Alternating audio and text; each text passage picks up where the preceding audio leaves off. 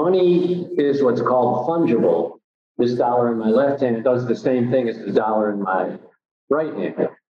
But money isn't really fungible in the sense it's not the same for everyone. So if you're just starting your career as an artist, you've got big money worries. The whole focal point of your life is getting money. Then if you get lucky and you make more money, that becomes less of a concern. Maybe someday you get up to be a really successful novelist or a visual artist like Jeff Koons or something, and then all of a sudden you're running a big business. And the interplay between money and art is of great fascination to me.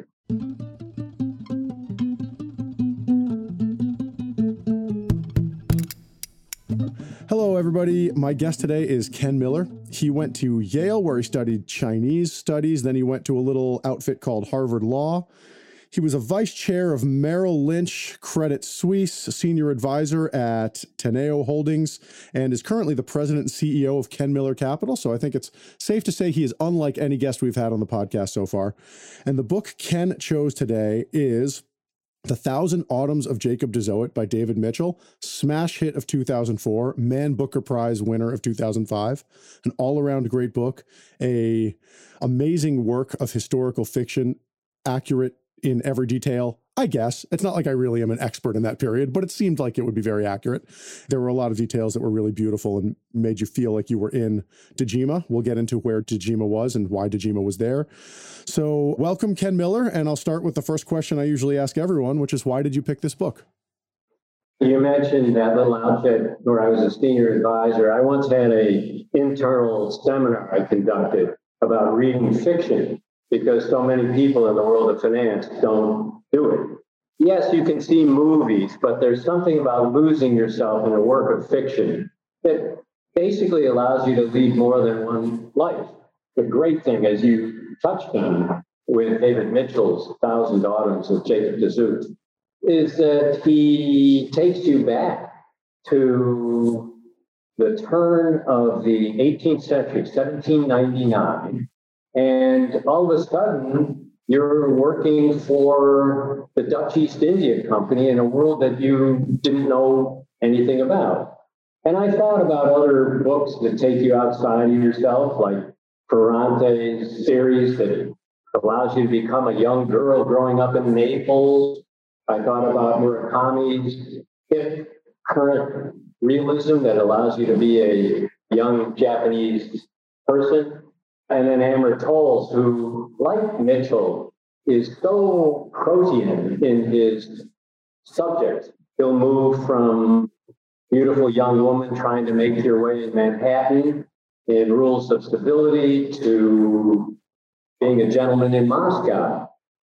Other books I loved, Hesh Keston's The Iron Will of Shoushan Katz. You can be a Jewish gangster. Sebastian Fox. You can be in the trenches of World War One and so forth. And I think especially for business people, fiction reminds you that there are other things in life besides making money. So this book is about an honest man in a nest of vipers, essentially. Jacob de Zoet comes to Dejima, which is a trading post off of the city of Nagasaki. The Dutch are not allowed on the mainland of Japan, but they are allowed on this little atoll that the Japanese made them in order to trade. It's the Dutch East India Company, which is the Amazon of the seventeen hundreds. The biggest thing going, I think, at that time, international. Jacob de Zoet comes to Dejima as an honest guy who's really just trying to do the best, trying to earn enough money so that he can marry the woman of his dreams. And he walks into this super corrupt company where from the head to the tail, everybody's taking graft, everybody's taking a little piece, which I think is probably inevitable when you're trying to run an empire across twelve thousand miles with letters that take years to travel. But he, throughout the book, manages to be the only honest man in this whole situation. Did something about that resonate to you? Honestly, when I read a novel, the story is important, but I'm mainly interested in the writing. But yes, the story, so staying on the story, I didn't think the story focused on this guy's honesty. the woman that he was in love with before he left Holland, he wasn't permitted to marry until he went and made some money. So I guess her father or uncle or somebody said, here, I'll get you a job with the Dutch East India Company. Go make some money and then come back and you can marry this woman you're in love with. Well, whilst there, he fell in love with a Japanese midwife, an unusually well-educated Japanese woman who came from a very well-placed father.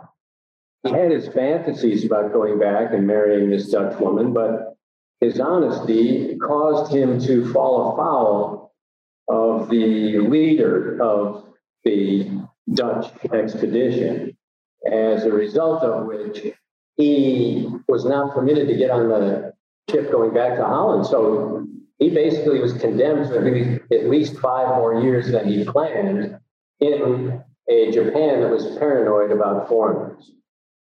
And then the Dutch East India Company, by the end of the book, dissolves. This is historically accurate, right? Yes. In the course of the book, there are many plots and subplots. His love affair, or his would-be love affair, with this woman, Orito Aibagawa. It's one of those loves that is never meant to be, but it causes him to participate in many an adventure attempting to further the liaison.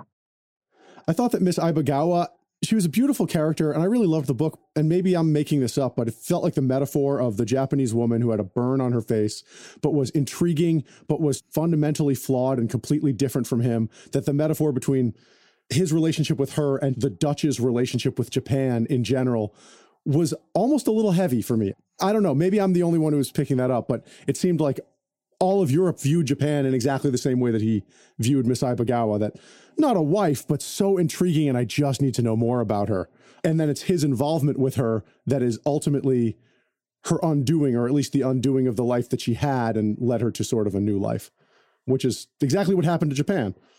I think her undoing was when her stepfather died and her mother, in effect, sold her to this mysterious priest-type chap who was running a monastery in a deserted location. It turns out, as the plot unfolds, not to be a spoiler, there's something nefarious going on in that monastery. She was brought in to be a midwife. Let's just say that these nuns were having a surprising amount of babies, so she, she was needed for that function. That was my favorite part of the book. So the book is structured as basically five novellas. It sort of felt like each one was kind of discrete, or could have been, and they all tied together. The second one was this whole situation with the monastery and the secretive religious order that was living there. And I just thought that was so creative. And it was just so amazing to come after, you know, the first part of the book is descriptions of life in a port town, which is interesting. But then the second part of the book was just a completely different, it's almost a sci-fi twist on the whole thing. It's really amazing. Well, what's also amazing, I talked about how different his novels are one from the other and compared him to Amor Towles in that regard. I mean, he's written some wildly different novels. I thought that was, it's completely different from this book. He obviously does a lot of research and he writes so evocatively, so well. His little list, here's a quote I made a note of. In the palanquin's grill, he smells steam rice, sewage, incense, lemons, sawdust, yeast, and rotting seaweed.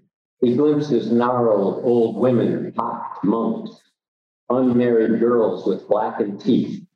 You feel like you're there in a different time in a completely foreign culture, and he does it effortlessly, often inserting into dialogue references to smells and sounds that bring you back into the moment. He's good at that. So one of the things that I thought you would have some insight into is the interpreters play such a big part in this story. There's a guild of interpreters. They're a professional class that interpret from Dutch to Japanese and vice versa, and they're needed and a party to every transaction. I've worked with an interpreter in a situation where I'm on stage speaking to an audience that doesn't speak my language, but the stakes are pretty low. I'm just trying to entertain them or tell them about a piece of music. But have you worked with an interpreter doing business in foreign places before? Because I know you did some business in Asia, presumably. I taught at Peking University, and I spent a lot of time in China. And I do speak the language, but I don't speak it well enough to do business in Chinese. So I've been in many a meeting with an interpreter. And there are two ways to do it, as you know. You can do it sequentially, or you can do it simultaneously. But as you say, these interpreters were what made any kind of communication possible. And in fact, one of the interpreters is Jacob de Zoet's rival for the young Orito Aibagawa. I'm fascinated with language. It's so much fun to see how the Japanese are pronouncing Western words. In real life, I think Mitchell is married to a Japanese, and I was pretty sure that he knew the language when I read the book. Language is the key to the culture, which is why the shogun didn't want them learning Japanese. These interpreters are in a very powerful position, but if they take liberties with it, they risk their lives.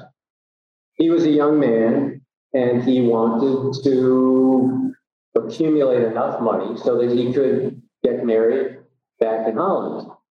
But then he became fascinated with the whole translation thing. And because the woman he was interested in, he thought was in danger, he had to learn the Japanese language in order to rush to her rescue. In a strange way, Mitchell's book is a very traditional novel. Damsel in distress, the love that is not to be.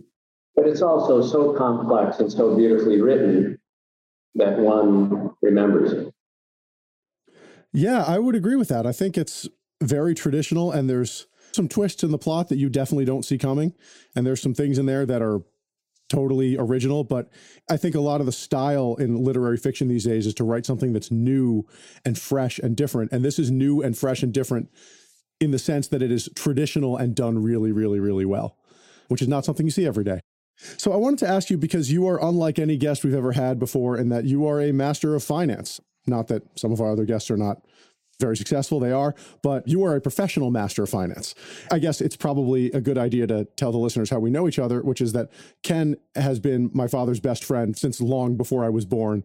My dad describes you when I used to ask him what you did, because I knew you weren't a filmmaker or a writer, which was the only thing I knew about growing up. He said that you were a master of the universe. Well, that's what they used to call people who did mergers and acquisitions, which was my specialty. Would you say you're a banker? I would say I'm a financier. Like I said at the beginning, you know, this book has these sort of unsavory characters who are doing all sorts of things for money. Have you thought about in your career, like, why are people so obsessed with money? If you don't have money, you're bartering for everything. You know, I'll trade you a cow for a bushel of corn. So money basically is essential to the way society is organized. Everybody seems to want more of it. I'm from New York, where the local motto is too much ain't enough. So everybody wants money because it's the universal tool. It's a shapeshifter. You can shift it into a villa in France, or you can shift it into a nice place to live, good health care, blah, blah, blah. Everybody wants money. I mean, Wall Street is, of course, obsessed with it. And capitalism depends on growth. So everybody's trying to get more money, and our society is organized that way. I think everybody's thoughts are consumed with money for a greater portion of their lives than maybe they would care to admit, especially artists. Either you have it and you need to figure out what to do with it and how to manage it, or you don't have it and you need to figure out how to get it. After many decades of universe mastery, just kind of what your philosophies are on how you think about money, how you think about your job, how you think about the nature of the economy, because you have a bird's eye view of it that I don't think most people have. Money is what's called fungible. This dollar in my left hand does the same thing as the dollar in my right hand. But money isn't really fungible in the sense that it's not the same for everyone. So if you're just starting your career as an artist, you've got big money worries. The whole focal point of your life is getting money. Then if you get lucky and you make more money, that becomes less of a concern. Maybe someday you get up to be a really successful novelist or visual artist like Jeff Koons or something, and then all of a sudden you're running a big business. And the interplay between money and art is of great fascination to me. the way art has been commoditized. I would say that people who are great writers, like David Mitchell, write because, not even because they want to, but because they have to. It's what you need to do when you get up in the morning. Whereas if you're in the unfortunate position of working for money, if that's what you have to do, it's not a very self-actualizing or uh, self-realizing way to relate to the world. You've had success basically consistently through some really volatile markets, markets that have wiped me out, but I don't think they wiped you out. What are some lessons that you've learned from the last several years? I remember something you said to me when I was eighteen, and so this would have been nineteen ninety-eight, and we were at dinner with my dad, and you were heavily invested in a bunch of internet stuff, because that was the dot-com boom. You took me aside, I had had a glass of wine, and you might have had a glass of wine, and you said, Lucas, do you want to know what the secret is to the internet? And I said, what? He goes, none of it works. You said, none of it works, but if any of it starts to work, we're going to make a lot of money. You were right.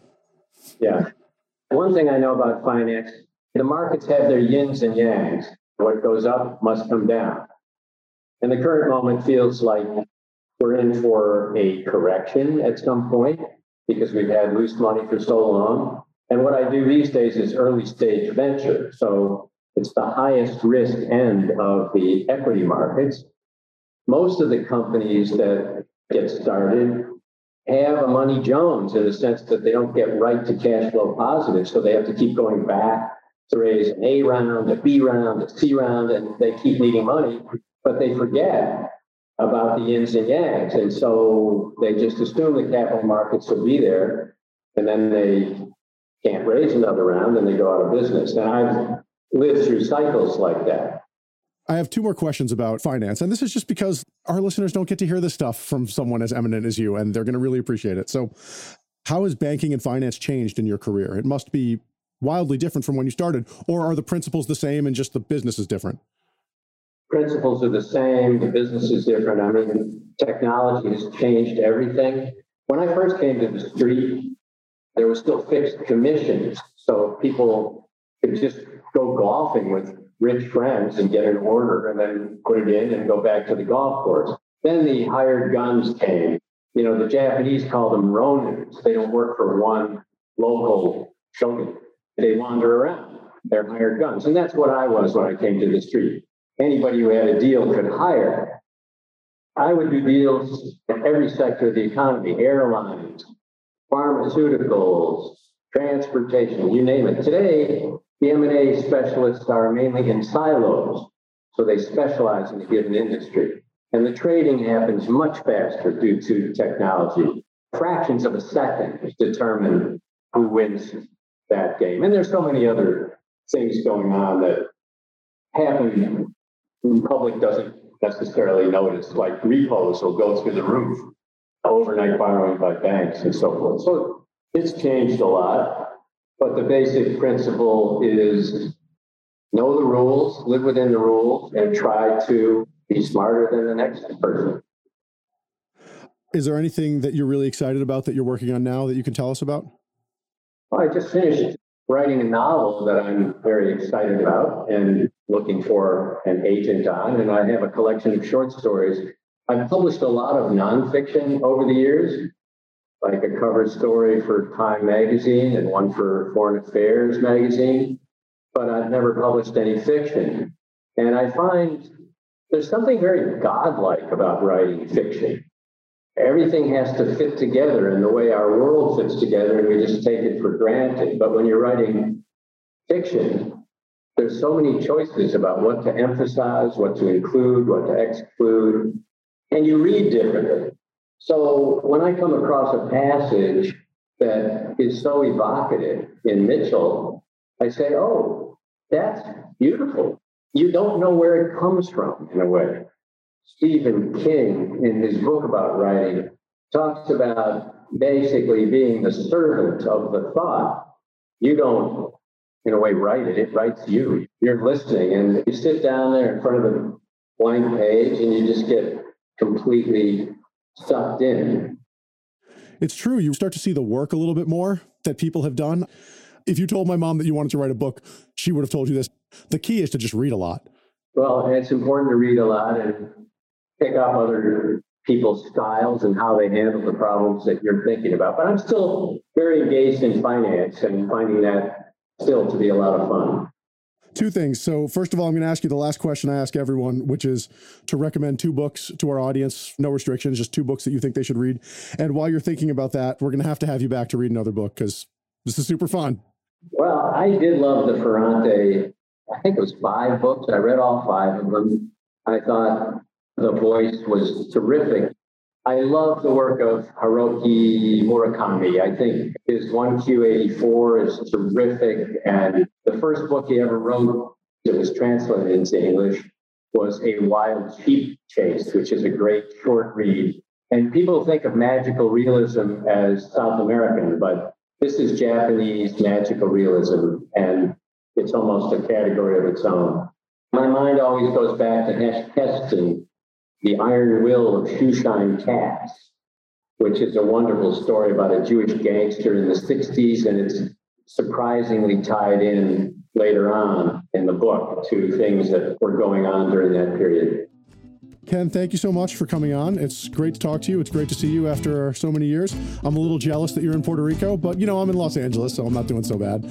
I'm pleased to have done this with you, and I look forward to seeing you the next time we're in L A, which I hope won't be more than a couple months. My guest next week is Carrie Fountain, author of The Life, a book we talked about in the episode with Maggie Smith. We're going to be talking about Mark Wunderlich's God of Nothingness. The best way to find out about Book Society is to go to the Book Society website, book society pod dot com. Get on the mailing list. I'm going to send out a newsletter.